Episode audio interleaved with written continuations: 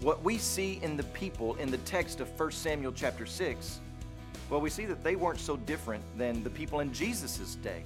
Do you remember the story when Jesus healed the man that roamed in the tombs of the Gerasenes? He sent his demons into a flock of pigs, and the townspeople begged Jesus to get away from them. Why is that?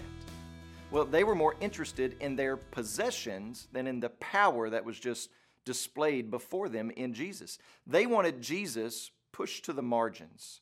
They were unwilling to do any self assessment, any self evaluation. They didn't want to realize the mercy and the holiness and the power that was before them. They just wanted their stuff and to go on with life. And sadly, we see that same sentiment far too often, not just in our culture, but in our churches. Just enough of Jesus to be immunized from the bad, but not enough that makes any identifiable difference.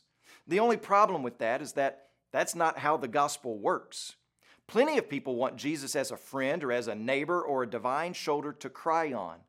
But Jesus, Jesus never offers himself in segmented pieces.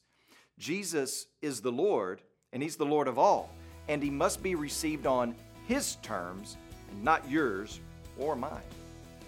As you pray today, please remember Dennis Lopez and his family, our changemaker missionaries in Honduras.